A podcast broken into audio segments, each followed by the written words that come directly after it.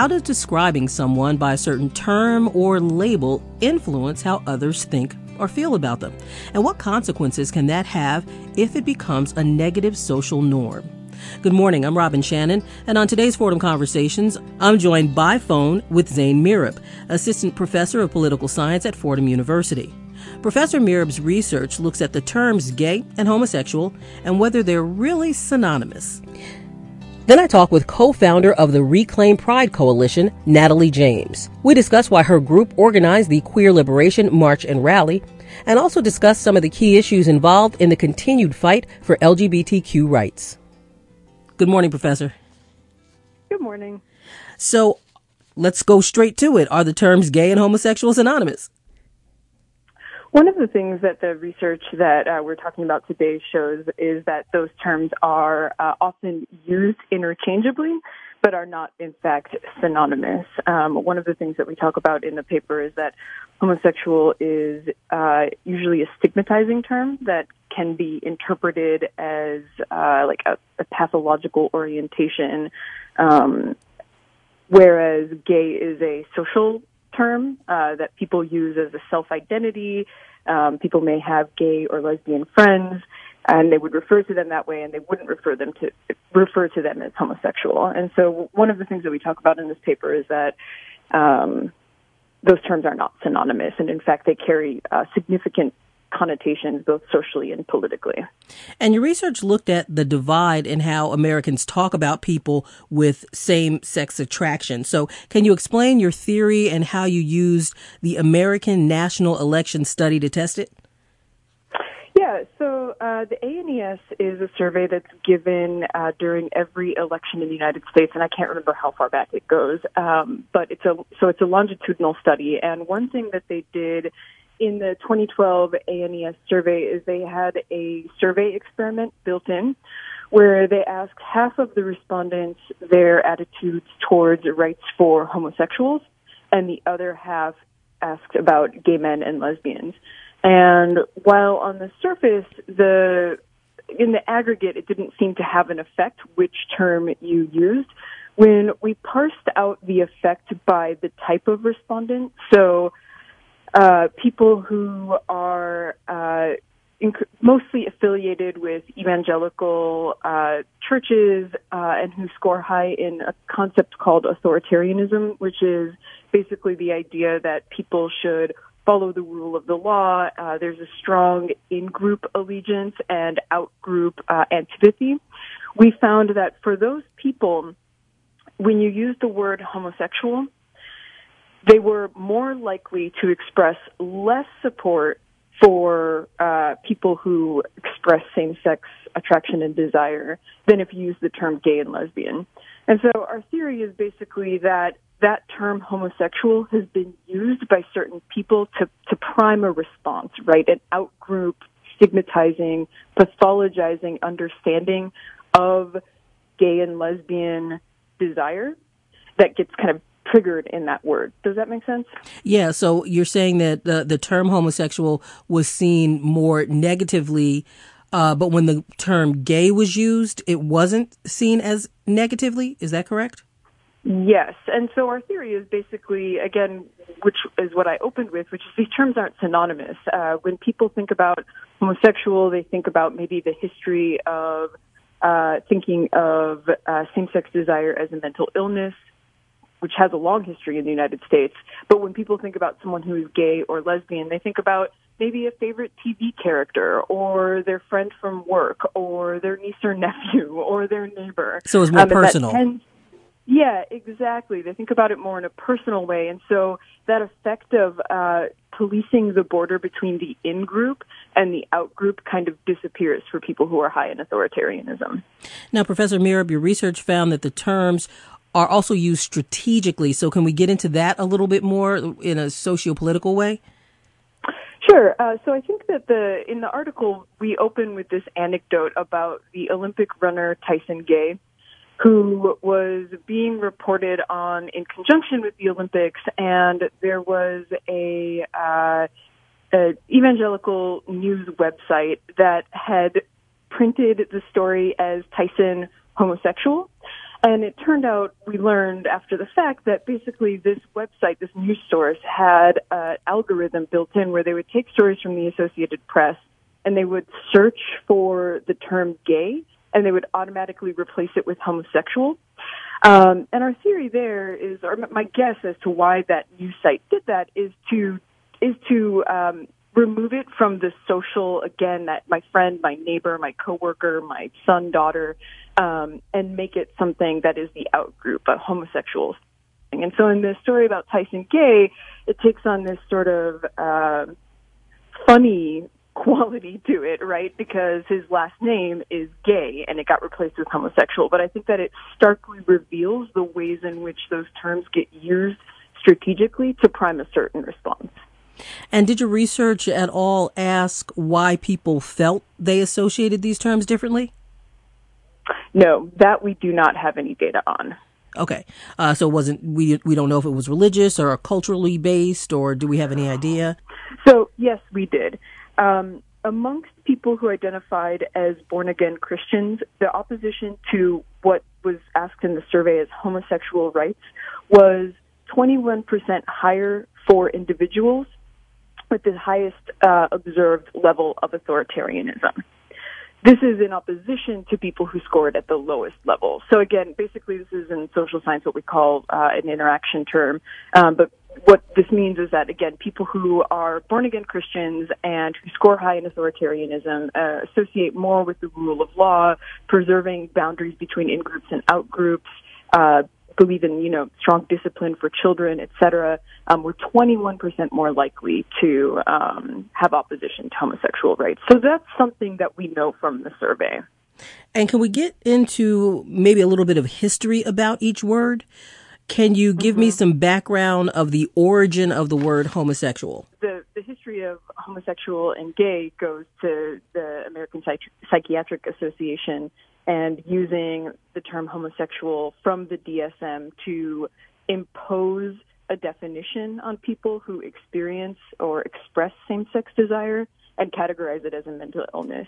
And starting in uh, the late 1960s, so 50 years ago, we can think about the anniversary of Stonewall, people started reclaiming or changing that term to a self-identification, something they chose themselves. So you can think about the this idea of coming out of the closet, right, and saying things like "gay is good," um, and I'm not going to be ashamed anymore. It's not a mental illness. It's social identity. It's something that's a political orientation. That's what the, I think the 50th anniversary of Stonewall was capturing there. And I would also think if, uh, from the Psychiatric Association, if the foundational belief was that being homosexual was something negative, then it would spur ideas and methods of ways to like reverse it, like it needed to be fixed. Um, yes. that's in the history a little also, correct? Absolutely, yes. And in fact, just if I can say something real quick to that, sure. it's still part of the history. Uh, in Colorado recently, they just passed legislation to make it uh, illegal to have conversion therapy take place in the state, right? So conversion therapy is still something that people really hold on to as this is something that can be reversed because it is a choice or it is a mental illness. Um, other people would say, you know, what I do is none of your business, right? Um, so yeah, that is that history. And I, I was reading that, I mean, back in the 20s, there was ways to fix being gay uh, by castration or lobotomies or electric shocks. And as you point out, conversion therapy still goes on now. So yeah, there there is a history uh, in the uh, in post World War II era of yeah using electroshock therapy to try to quote cure homosexuality. Um, this would entail like showing people like if it was a, a man who was attracted to other men, it, they would show pictures of attractive men to this person and uh, they would shock him, right? um, mm. To try to naturalize a negative response to men. Um, so we can see how harmful yeah. a, a, term and the definition behind the term can become. Yeah, definitely. Or just what uh, what happens when you use a term like homosexual that is pathologizing, that is stigmatizing, when you do that, you create the possibilities to dehumanize people. And that is what enables truly horrific things like electroshock therapy, putting people, uh, you know, segregating them away from society, denying them treatment in the face of an epidemic. And here I'm thinking about HIV AIDS because you dehumanize them. You say that is not like us. Um, and therefore they do not deserve care in the same way that other people, human beings do. This is Fordham Conversations on 90.7 WFUV. I'm Robin Shannon talking with Fordham professor Zein Murib. The research the professor has done looks at the terms gay and homosexual and whether they're really synonymous and why that matters. Has the American Psychiatric Association detached the term homosexual from being associated with a mental disorder or negative connotation? Yes. The American Psych- Psychiatric Association, uh, in the face of pressure from gay activists, did declassify homosexuality as a mental illness uh, in the in the 70s.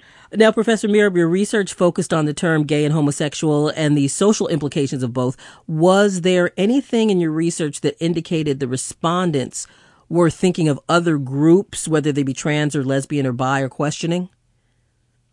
We don't have the data on that, but that is an excellent question. Um, and I think that future research and research that's currently underway is exploring some of this. I know that one of the frontiers in survey research and political science is trying to find different ways to understand attitudes towards uh, transgender and gender nonconforming people. And so hopefully as those questions get incorporated into surveys like the ANES, we'll be able to know more about what you're asking. Yeah. Now, was there anything that you discovered in your research that surprised you? Hmm.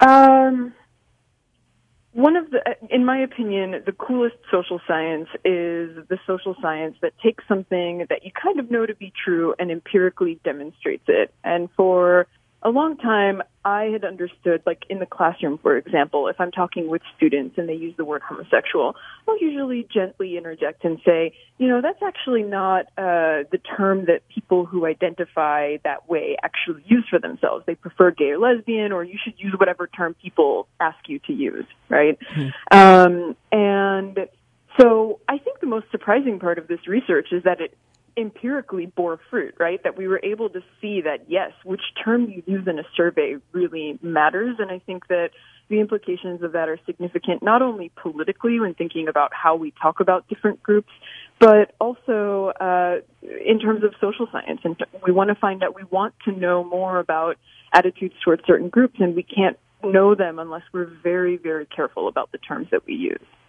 And when you went into this research, like when in the very, very early stages, what did you hope to discover or uncover with your research? And did you do it? Yes. Uh, so when I was in grad school, I had a visiting guest speaker. And so I was a grad student, and there's like power differentials in these situations. And this was a very established professor who was reporting the results of a survey uh, and they had used in the survey the terms gay and homosexual interchangeably. And they were getting these really wonky results. And so I, in grad school, uh, very seldom would ask questions of these established professors. Again, this was a visiting professor, or someone visiting for a talk. And I, I raised my hand and I said, you know, part of why you might be getting different results is because these terms have different meanings. And the professor rolled their eyes at me and very dismissively, uh, passed on the question and moved on to the next mm. one. And I hmm. thought, I am going to find a way to prove my point. And so the publication of this study, along with my co-authors, uh, really was. Uh, a, a, nice moment in that regard, I'll say. and what do you hope your research is used for next? I hope that it, one, shows survey researchers that it, depending on what they want to learn about uh, certain populations, particularly people who identify as gay and lesbian, uh, they should use the the terms that that those populations themselves use, if that's if that's what they're interested in knowing about. Um, the next thing that I hope that this will inspire is further work into how it is that social scientists measure different populations. Um, and so one of the things that I'm working on with actually a colleague at Fordham is refining the ways that we ask questions about people's gender identity. Because right now you can think about a survey or basically any form you fill out for the most part asks you your gender or your sex and it gives you the option of male, female, or man and woman. Um, we're trying to open up the possibilities for asking more nuanced questions to get at people's gender identity, which we know to be far more nuanced than just male, female, or man, woman. In the future, how will that help the LGBTQ population? There's so many different things that are happening uh, that are important for the LGBT community, and lots of discrimination that people face. But I think probably most pressing is the ways that certain people are targeted for violence. And here I'm thinking about uh, the epidemic rates of violence directed against black trans women, for example. And so what I'm hoping that the refinement of these measures and these questions can help us, especially when we start to look at things intersectionally, right? Um, at the intersection of various uh, axes of identity. When we start looking at those things, we can better understand what is going on. Um, and hopefully uh, address those issues. I, I, was thinking in terms of something as simple as a driver's license. Um, and, yeah, you know, and and how if you're if you're going through some uh, transition and your license has a female picture on it, but that's not how you identify, then you know legally there could be some some problems with that. Yeah, and I'll say, you know, one of the things that I'm excited to see rolled out at Fordham to make the, to take this from the level of like the state or the national and, and, and bring it back down to the the university itself is that there's going to be opportunities for students to update their profile pictures uh, on their identification. Um, we have the rollout of a chosen name policy that different departments, including my own political science, have adopted that allow people to say which name they want to be used in the classroom. And I think all of those things will help to head off that moment that you're describing when someone's official documentation mis- doesn't uh, reflect who they are or how they identify and who they are in the world. Uh, so I think all of those things will be positive developments for sure. Now that it's 50 years after Stonewall, what do you think, issue wise, is the next big thing that should be focused on in the LGBTQ community?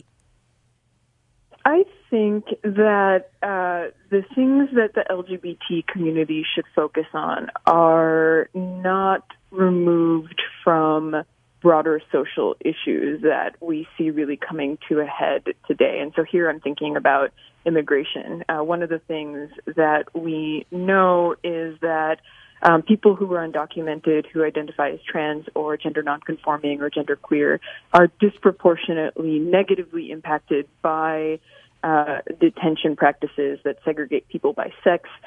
Um, you can think about corresponding uh, incarceration of people by sex, and so you're putting, you know, people who identify as women in um, you're incarcerating them with people who identify as men. Um, all of these things uh, end up making lots of uh, dangerous circumstances for these individuals. And I think a lot of people would say, you know, Bill De Blasio, I think last year announced that New York City would incarcerate trans people according to the gender that they identify with, uh, so that they would be more comfortable. And I would argue that trans people would be more comfortable if they weren't incarcerated in the first place. Um, and so I think that this is a long way of saying that I think that we need to be looking at these practices that dehumanize people, that focus on segregating them out of society, and ask why do we do this? Um, what sort of attitudes about uh, crime and gender and race and belonging and citizenship are we bringing into the world that creates precarity for people when you incarcerate or detain them? Uh, Professor Murib, you said that um, you had partners in this research. Who were they? Yeah, my co-authors were uh, fellow graduate students when I was at the University of Minnesota. Everyone is scattered now, but they were Brianna Smith, uh, Matthew Motta, Tim Mithy Callahan, and Marissa Faze. Thank you so much for sharing your research and coming on Fordham Conversations. Oh, thank you so much for the interview. This was a real pleasure. Last Sunday, one of the largest pride parades for the gay rights movement was held in Manhattan. But before the fun and festivities of that event, another more serious event took place. I'm Robin Shannon, talking by phone with Natalie James, co-founder of the Reclaim Pride Coalition, the organization that also founded the Queer Liberation March. She shares why they believe the Queer Liberation March and rally was needed and we also discuss some of the key issues involved in the continued fight for LGBTQ rights. Uh, thanks for uh, being on my show, Natalie. Thanks so much for having me. Why decide to host a counter march and rally to the Pride Parade? First of all, to give a little background, um, this Reclaim Pride Coalition started in early 2018. It uh, formed out of groups that had marched together in a resistance contingent in the existing Pride Parade. Uh, these groups included groups like ACT UP and Housing Works, which focus on HIV/AIDS advocacy, uh, along with other LGBTQ community groups and leftist groups like the group I'm part of, Democratic Socialists of America. Uh, that resistance contingent was dissolved by the organizers of the Pride Parade for the 2018 Pride Parade. Uh, without very much notice, they told the contingent that we could not march as a contingent and that instead we could only march as individual groups. So uh, we basically started you know, meeting about that issue, but then soon discovered we shared a lot of other concerns. Um, we shared concerns that although it was claimed by the parade organizers that in numbers, community groups were well represented and there were many groups there, uh, in visibility and in presence, the corporate and commercial domination was just really overwhelming. Uh, in addition to that, uh, we felt that uh, it was inappropriate to give the police, uh, a police contingent, a place of honor within the New York Pride parade, given the history of how the event started uh, with um, the a police attack on bar patrons at the Stonewall Inn, uh, and also uh, the ongoing uh, racist violence against uh, people of color perpetuated by the New York Police Department and uh, in particular towards transgender women of color. And then we had other issues, not just about the contingent, but about the way that um, the uh, the the event was policed. You know, so the the very very heavy interlocking uh, barricades that d- destroyed the spontaneity and audience interaction. It used to be in earlier days, uh, which many of our members remembered. Uh, people could be on the sidewalks and they could feel moved to participate in a march, and uh, say they weren't out of the closet yet, or say that they were new to New York or young and not connected. They could just get off of the sidewalks into the street and have a wonderful um, you know, connection and empowering events. That's simply not possible anymore with these barricades. And uh, last year there had also been a wristband requirement. So they went along with the wristbands, and they also, interestingly, went along with a very radical route change. It was um, starting from the uh, the west side of Manhattan, marching in a sort of U shape and ending uh, in a meaningless location in the up, on the east side of Manhattan in the 20s. Um, so so those were some of the issues we had. We formulated formal demands to try to dialogue with the Heritage of Pride, which organizes the Pride Parade, the, the, and they were not receptive to our demands. Uh, in fact, they ignored them. We we we delivered these demands um, to them as well as to the New York Police Department, um, as well as to the mayor's office, and were largely ignored. Um, except for being allowed to march again as a resistance contingent. Did they give you a um, reason for that, Natalie? Um, Any legitimate they, reasons why they they ignored your demands? They did not, and um, and that was part and parcel to a long-standing pattern of behavior um, between Heritage of Pride, which organizes this very symbolic and important event for so many people, and the community, um, which is often felt alienated by the fact that they haven't been transparent, they haven't been open to community input or democratic process. Their style is more we make announcements and the decision is already made when we make the announcement, you know. So they gave us no reason. Uh, they, they, they didn't really engage in meaningful uh, dialogue with us on, on any of these points, but they did say we could march as a resistance contingent again. So we marched and uh, we found it to be a very disappointing, unsatisfactory experience. Um, we were with, left waiting for hours, which I'm sure pe- people, uh, listeners that that have participated in the New York Pride Parade could commiserate with. We were left waiting for hours. Um, by the time we started marching, uh, the, the crowds not only were the television cameras off, but the crowds had dispersed, um, and and some of the really important groups that were with us, like ACT UP, couldn't have that sort of outreach potential in terms of either television or even just interacting with the, the viewers, you know. Um, so it was an unsatisfactory experience. Many many of these activists felt disrespected. They felt really uh, disillusioned with it, and really between that experience, between the ongoing sort of alienation from the event, and, and the 50th anniversary of Stonewall, we were inspired this year to make a, a, a people's protest march, the Queer Liberation March, with no corporate sponsors, with no corporate floats, and with uh, no police contingent. Now, a few people I spoke with who attended your march and rally said it had the feel of those political marches done in the 1960s. Was that the goal? Mm-hmm. Absolutely. Uh, the goal uh, of Reclaim Pride was to is to spark activism. Uh, it's to to go back to those early days those early days weren't, you know, of activism, and particularly the Gay Liberation Front, which even our name sort of echoes, so the Queer Liberation March with the Gay Liberation Front, and also we trace the same route that they took in 1970, the year after the riots, um, you know, starting near near Stonewall, going up Sixth Avenue and ending in Central Park.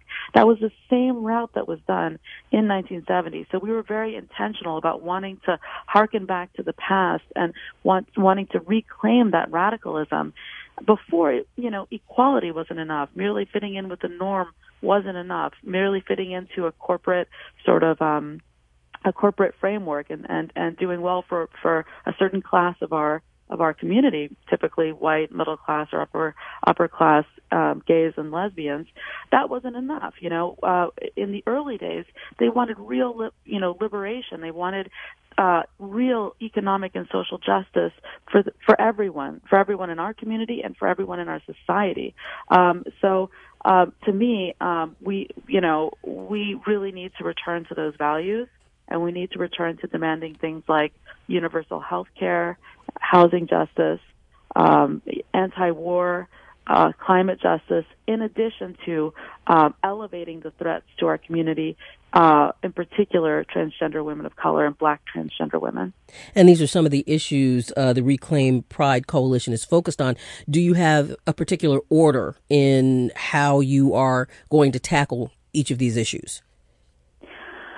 Well, what we wanted to do um, was a um, we were primarily focused on creating a a, um, a people's protest march that we wanted to have uh, a good turnout to, that we wanted to be symbolic and powerful in that in that way. Um, you know, we wanted it to be an educational event, um, but similar to Occupy Wall Street, we didn't necessarily have specific demands, and we didn't necessarily have uh, structures within our organization to press for demands.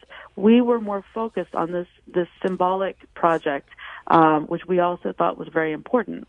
That said, I personally believe that Occupy uh, helped to change the world in many ways. Uh, even though it was a symbolic project, even though it didn't have specific demands or structures, um, it educated the public about income inequality, about poverty, about the role that banks and corporations and Wall Street pay, play in our society, and that played an incredibly important role.